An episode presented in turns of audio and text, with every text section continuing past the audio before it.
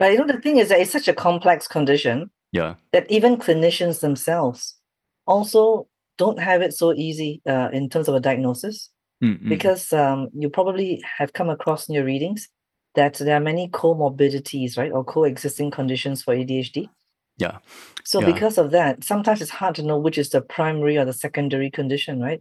Is it ADHD or is it anxiety, right, or depression? Yeah, yeah. So I, I even watched like some video where there was this psychologist that was talking about comorbidities of uh, anxiety and ADHD.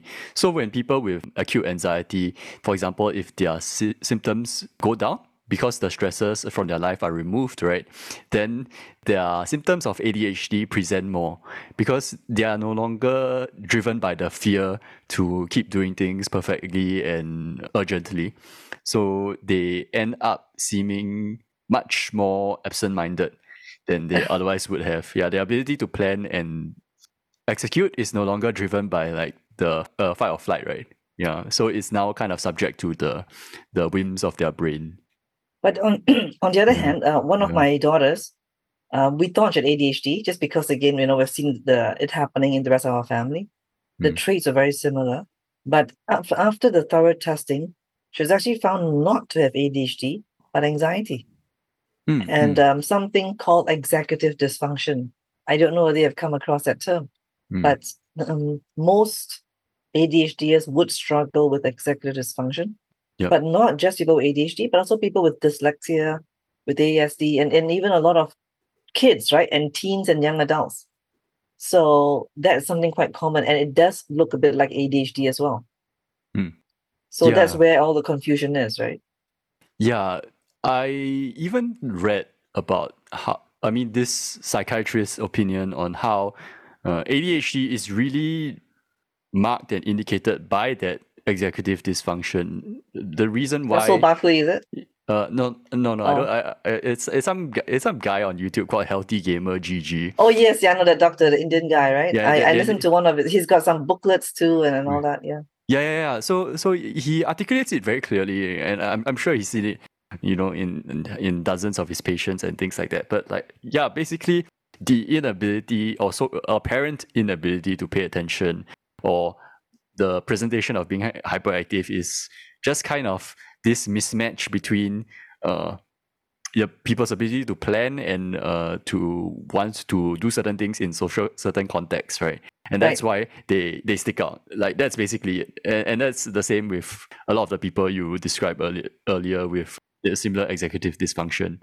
Yeah, we are not uh, neurologists, neither of us are neurologists, but uh, I'm pretty sure you know a lot of people who find out they have uh, adult ADHD, they read a lot.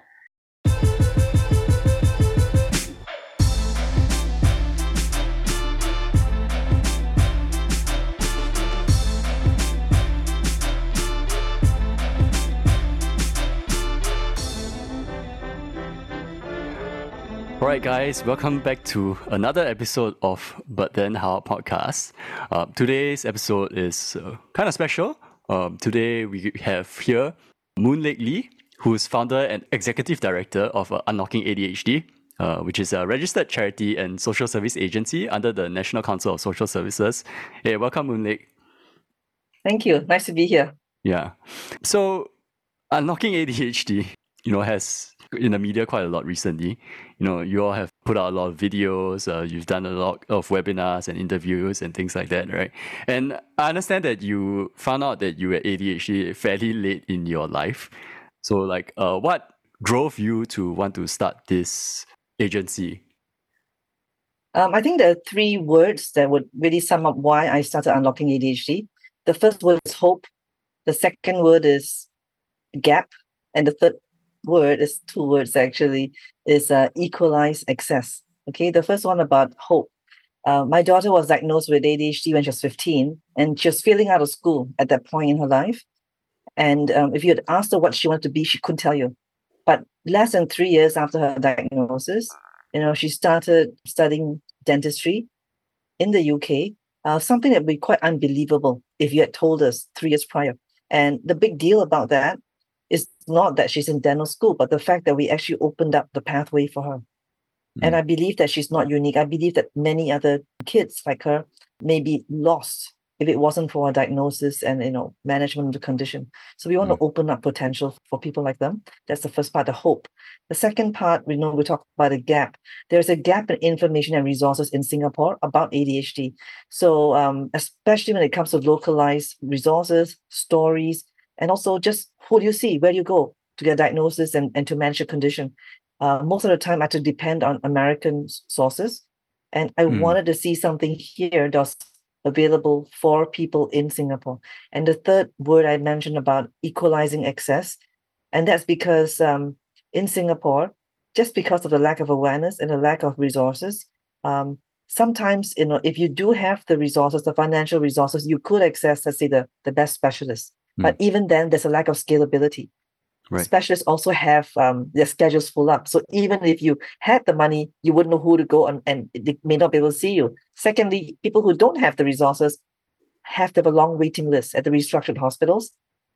And sometimes it's like 11 months at one time for adults, and I heard it's about two years for children.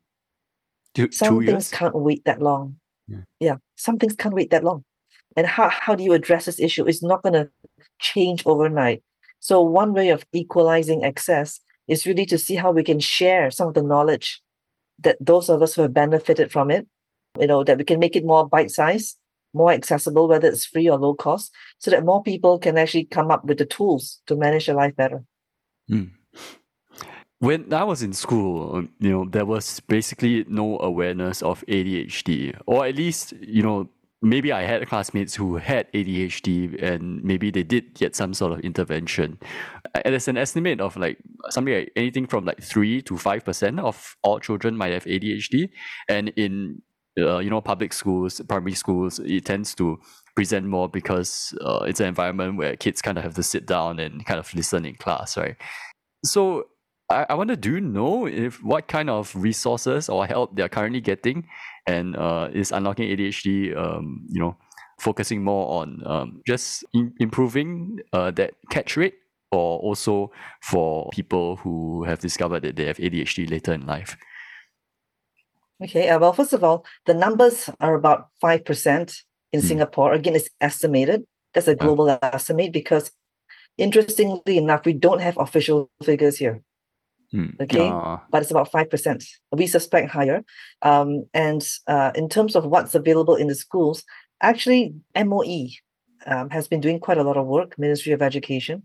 So we do have trained allied educators. I think they're called special education coordinators now that do work with um, the students. The only issue is that there are not enough of them. So it's the counselors and the and the special education needs officers, but not enough of them because again the, the demand is so high. And there are multiple conditions that they work with, from dyslexic children to those with ASD and social skills issues, those with math issues, writing issues, and also ADHD. So no one can be really specialized.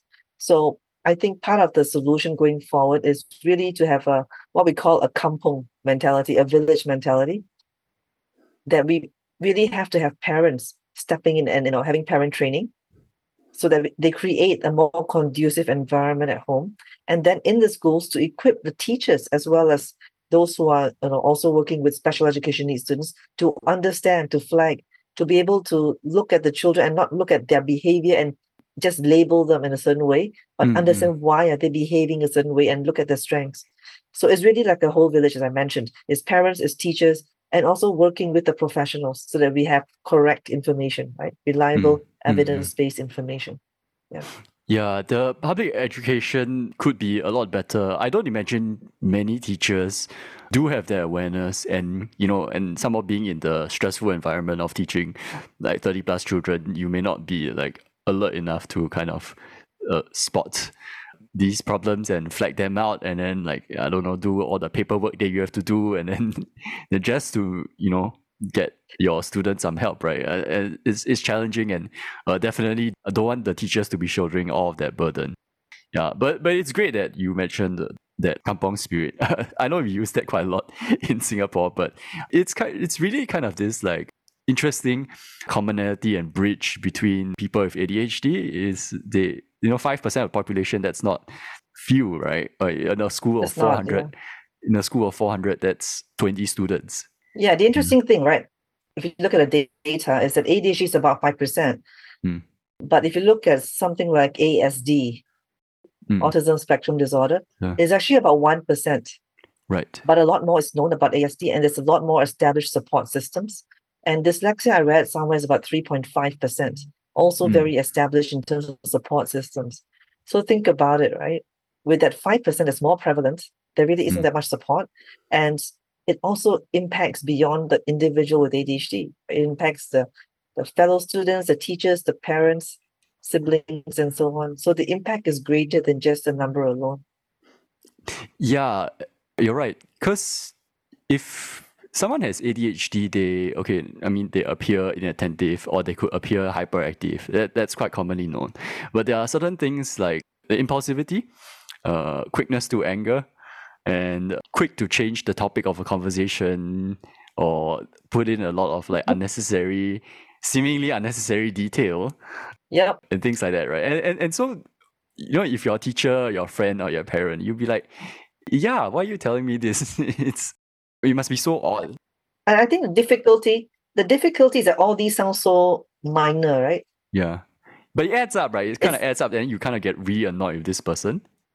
Yeah. So so that's the thing. And and I think that's why partly no one seems to take it seriously. Because it doesn't seem as chronic or as acute, rather acute as life and death, right? As Hmm. some of the other conditions. That's why it's less urgent. Hmm. But uh, what we are observing, you know, in our community, and you know, we were talking about how do we define what the problem statement is, right, for the community, is that many ADHDers um, struggle with symptoms causing underperformance in work and in life, and also strained relationships, leading to lost potential. That's the biggie, right? That's the biggie. Because we're in a very small um, society, right? A small size population where every person counts. And if you have people who are not able to um, meet the potential that they actually have, that's not just a loss to them and their immediate family, but also to our own society. And ADHD actually is one of the most treatable conditions. So that's why we're really trying to address this. You know, and um, if you can look behind me at the Zoom uh, logo, right, on the backdrop, you know, for unlocking ADHD is really to empower ADHDers and their families to live life to the fullest. Hmm. And how are we're going to do that? We're going to do it through the uh, four A's: the populace, awareness, accessibility, achievement, and advocacy. Hmm. And that's how we try to unlock the potential. Of those four A's, which would you say that uh, unlocking ADHD, uh, you know, is facing the greatest challenge or has like potential to improve yet? Well, you know, we're only just about a year plus into our Hmm. existence. So I would think that everything's a challenge because everything is new. but I would say that at the base, that we really still have a long ways to go, but I think we've been making some improvements, is really the um, awareness part. Because without awareness as the foundation, you, you really can't build on the other aspects of it. Mm. And um, but we also know that awareness alone is not sufficient. Because I use the analogy of the baby. The baby is sleeping peacefully, more or less. And we've come and we started shaking it. And the baby wakes up. And the first thing it does is it yells. It wants a diaper change, it wants milk, and we don't have anything ready. That means the services part, Mm. the access part, right? So we can't just do the awareness without also making sure that we're part two available. So I think probably if you ask me where's my biggest challenge, it's actually part two. Mm. It is actually to um, provide those services, right? And that requires uh, developing products, services, Mm. the curriculum, really having those hands and feet, the scale, the the capability development, which is you know the stage we're in right now. We're moving from a ground up, uh, you know, volunteer led organization to now to a, a registered charity. That is a social service agency. That means we provide a social service. Mm, So yeah, th- that's where the challenge is. But it's a very much needed gap to be filled. So that's why we're doing this. Yeah, much in the way that um, maybe like chronic disease or palliative care, you know, does require uh, some sort of social support and some sort of organization to, you know, direct that social support. Uh, it kind of makes sense that people who are born with like uh, executive dysfunction, and it's a, part of their bodies that they can't really change, which is their brain, really need that kind of support structure and not just uh, be told to go to psychologists or psychiatrists. Uh, and worse, if you're someone with not a lot of financial resources, right? You're like, nah, then what's the point? I'm just going to try and do things on my own. I have to try to survive. I think that's really difficult for people who are alone or don't have a lot of money. Yeah, some things we're trying to do is to address that. The first mm. thing is that most of our resources at the moment are free. Mm. You know, we might have to eventually start charging a little bit for that just for sustainability purposes, but most of the things are free.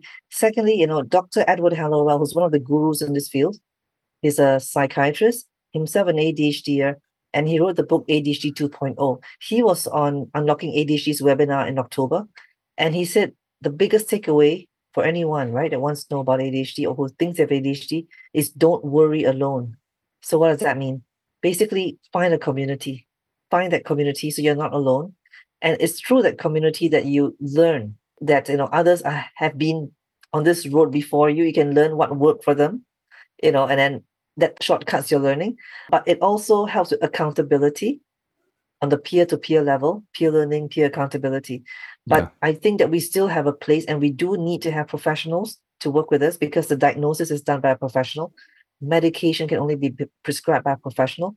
And in many cases, because we're dealing with a lot of emotions and mental health issues, therapy also is needed.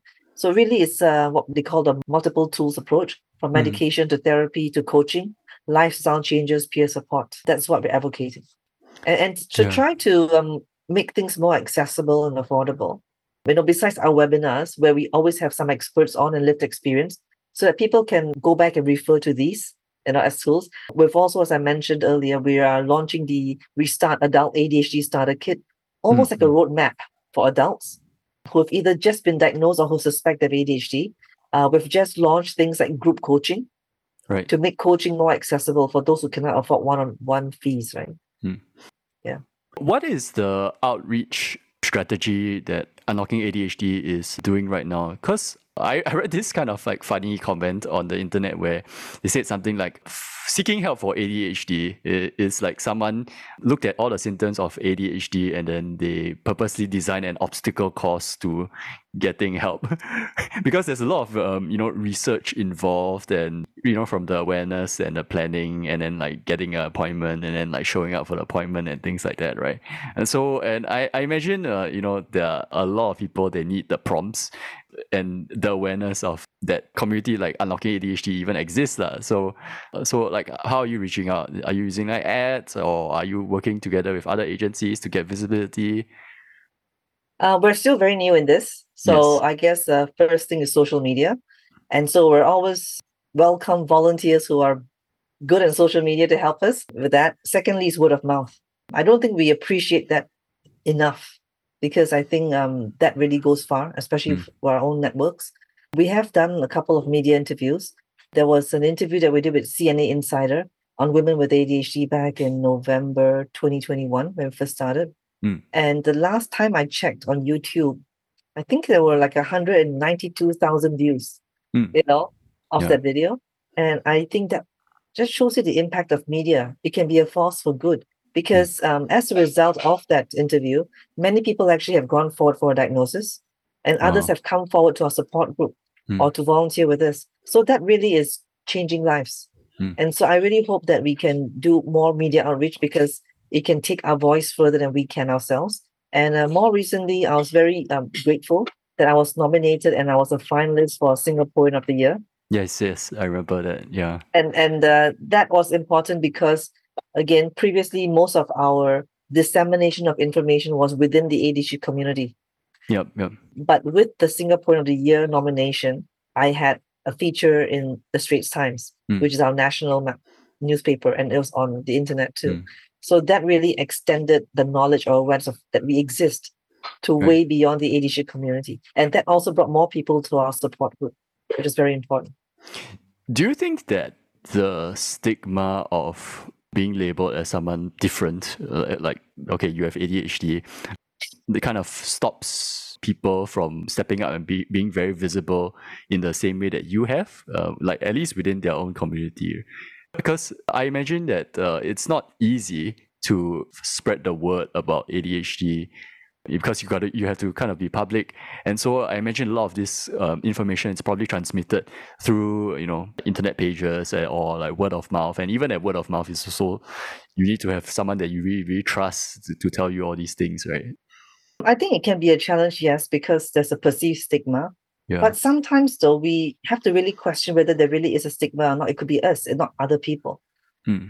You know, we did a survey last year in the ADHD community, and one of the questions we asked people were if you think you have the symptoms of ADHD, why are you not diagnosed yet? And we asked people why they, they didn't have a diagnosis. Hmm. The biggest reason actually was because they didn't know where to go, which is actually a very low hanging fruit if you think about it, right? Mm, mm. Cost was the second one. But one of the lower ones, maybe about I think 10 or 15%, was actually stigma. So it wasn't as big an issue as people thought it would be. Mm, mm. And and one of the things that we always say is, yes, there may be a certain fear that you might lose your job or people perceive you differently, right? But actually, sometimes having a label or a diagnosis actually is more of a door opener than a door closer. Hmm. Because when you have a diagnosis like my daughter did, you can actually understand more about the condition by reading up about it, using that to search for a community of support, using that to access, let's say, getting medication.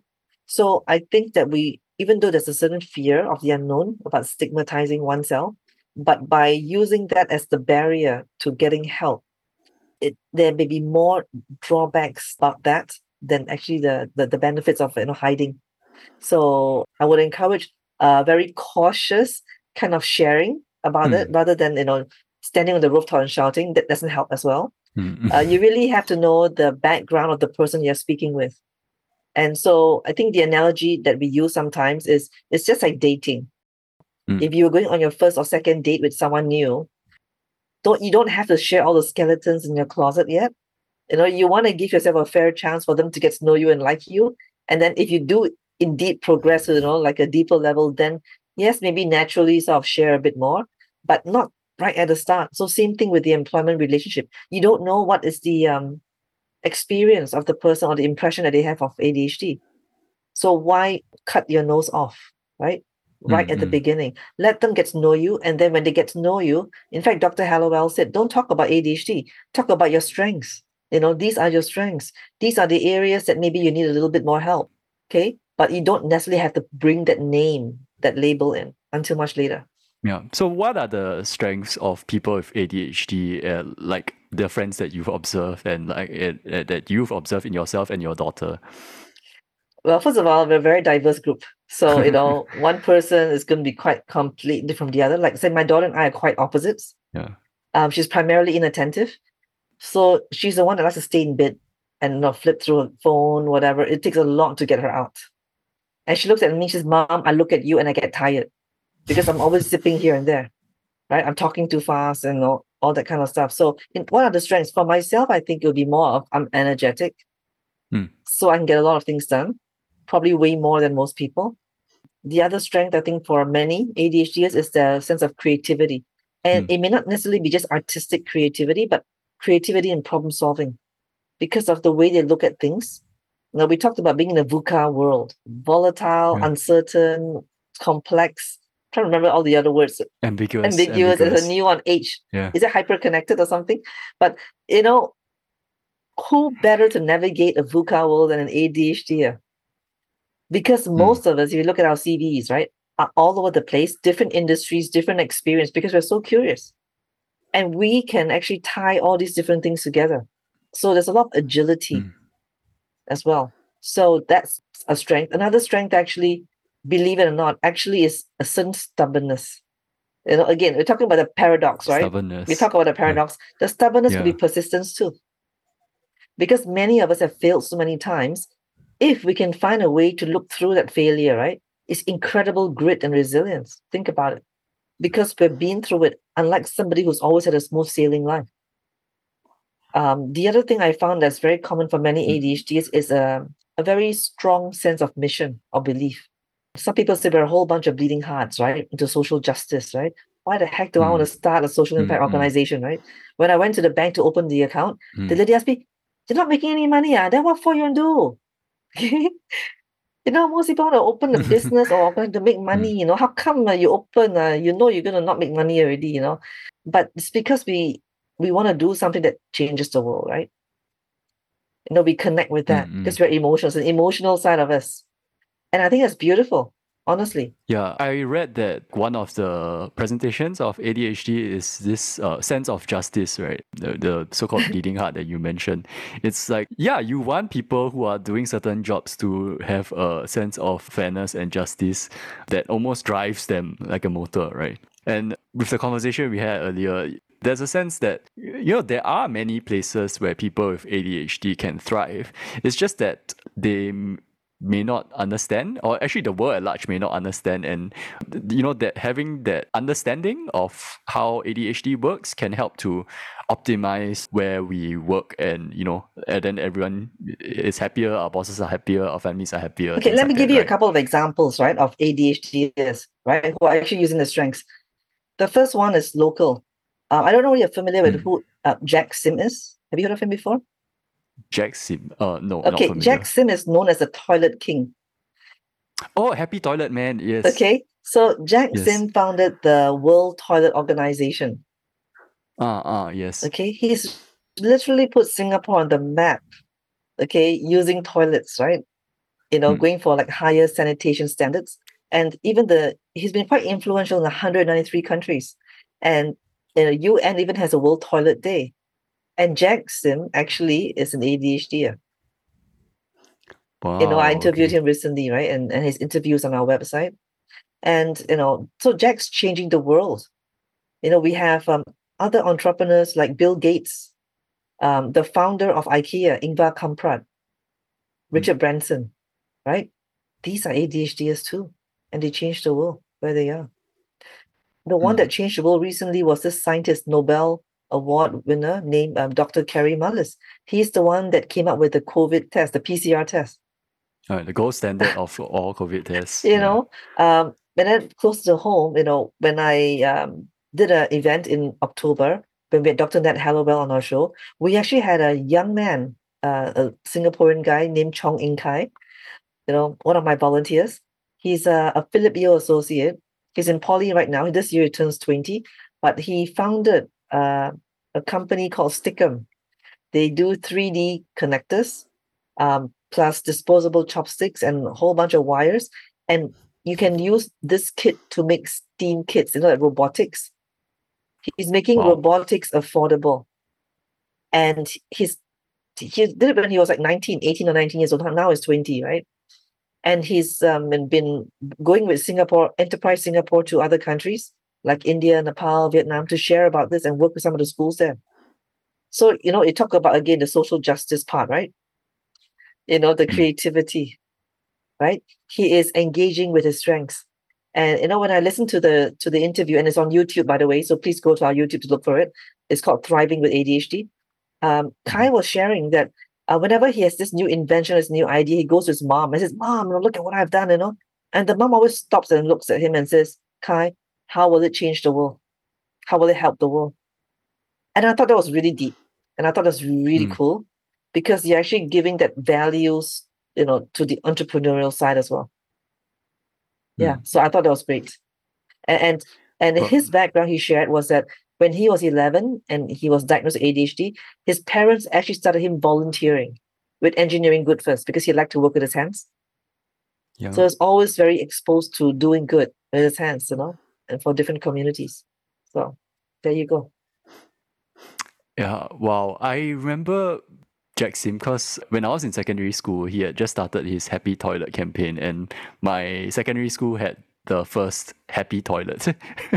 and and and we were just students and wondering like, what, what on earth is going on. But I remember distinctly thinking, yeah, the toilet that they chose was uh, extremely clean and pleasant to go to. Okay. Yeah. yeah yeah i also used to enjoy i mean i, I do still enjoy reading you know, grace yo Yep. uh, yeah her the journalist uh, there was a certain kind of um i wouldn't say like all over the place but she really hits you know things from many many angles and of course you know that's what journalists are supposed to do but it's really like kind of like engaging and also in a kind of um, casual way that almost sounds like a thought process that she kind of like brings you through and that's like something i really really enjoy yeah grace is amazing and she's yeah. actually one yeah. of our volunteers too and and helped yeah. out with our this is adhd video campaign so again mm. always it's always fun frankly when a whole bunch of adhds get together we never stop talking that's number one. But number two there's just so many so many stories and so much fun and you almost finish each other's sentences. And i think there's a certain sense of relief because you don't have to like hide you know like you, people get you. Oh. You know and i think that that's just amazing yeah. The energy the buzzing mm. okay in the room. Mm. yeah. Do you also have non-adhd volunteers? Like maybe family members friends yeah.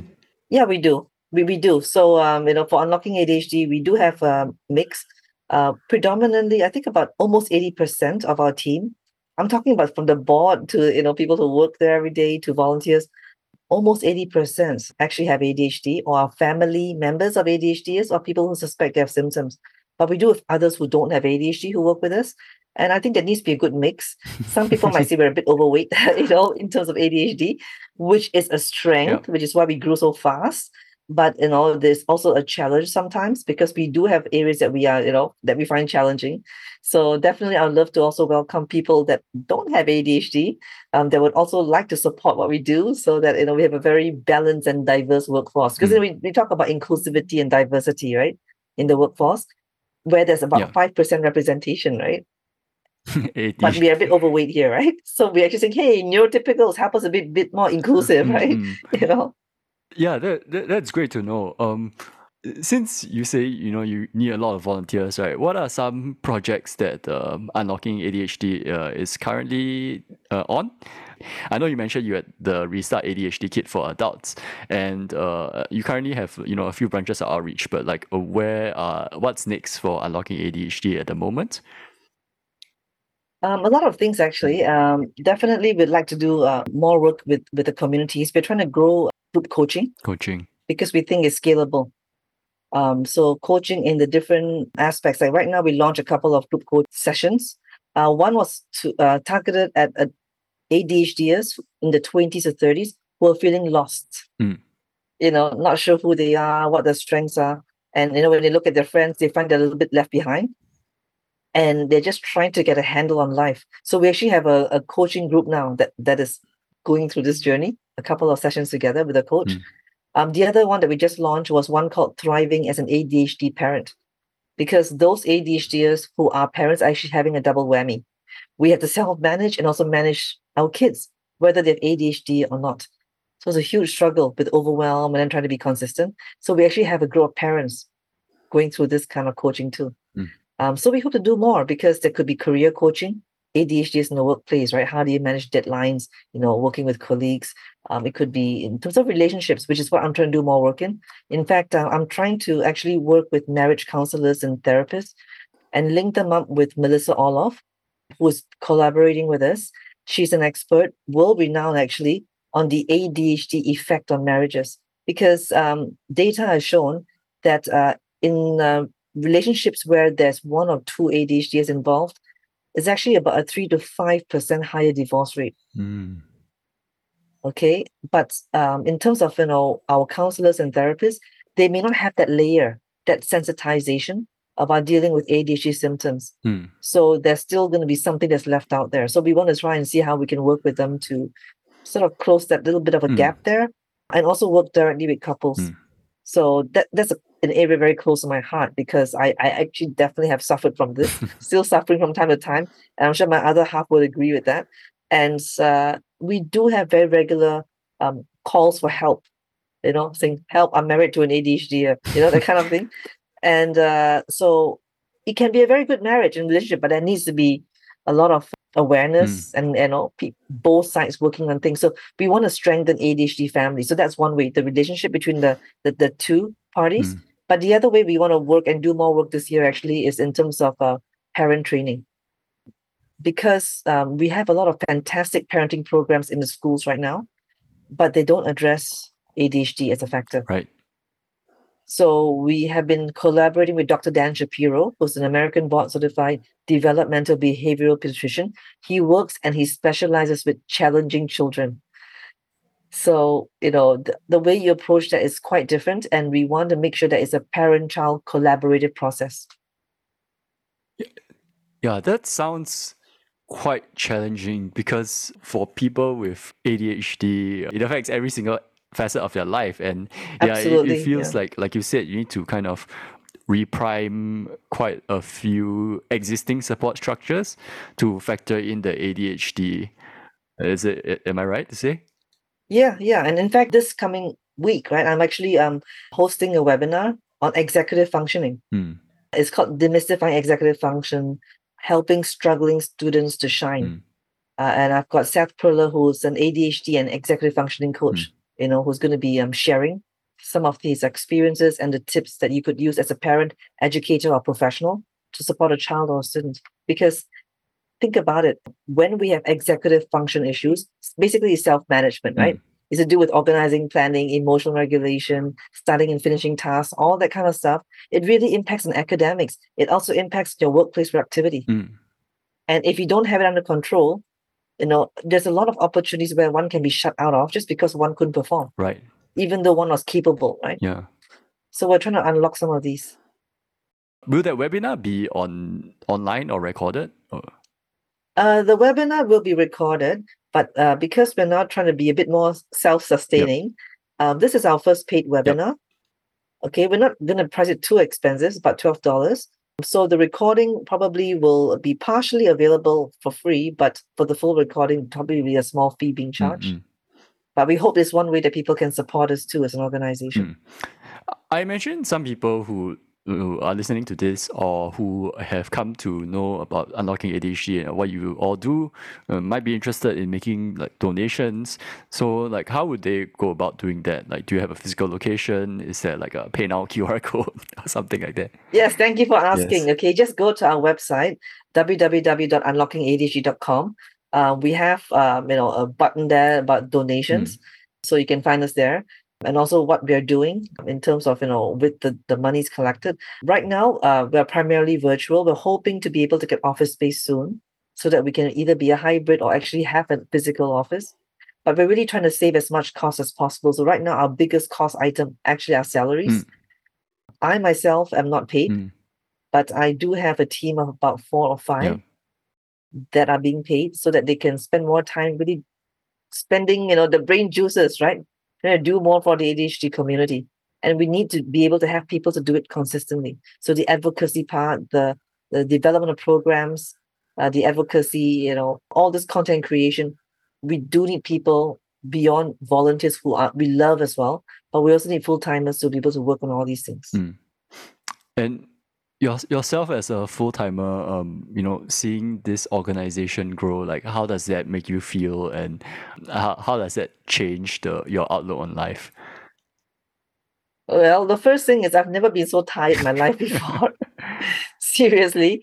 Yeah, Uh, startup founder issues. uh, it's- it is also a very uh, humbling experience because frankly I've never been so out of my depth as well. So I think it's it's a very good reminder of of how much we need to rely on others around us. You know, it's it's not just about me, right? The individual. I may be able to bring people together, but it still needs a team effort. Mm. So that that's very humbling Mm. to know one's limitations.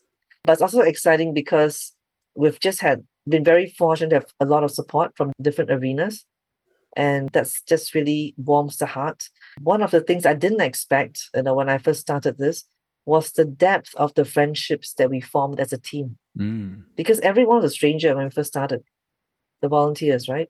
Who then came in to be volunteer leaders or who worked together with us. So I think that um, beyond so called trying to serve people, we actually found that we got a lot out of it too, in terms of the friendships and the support networks that helped us when we needed it as well.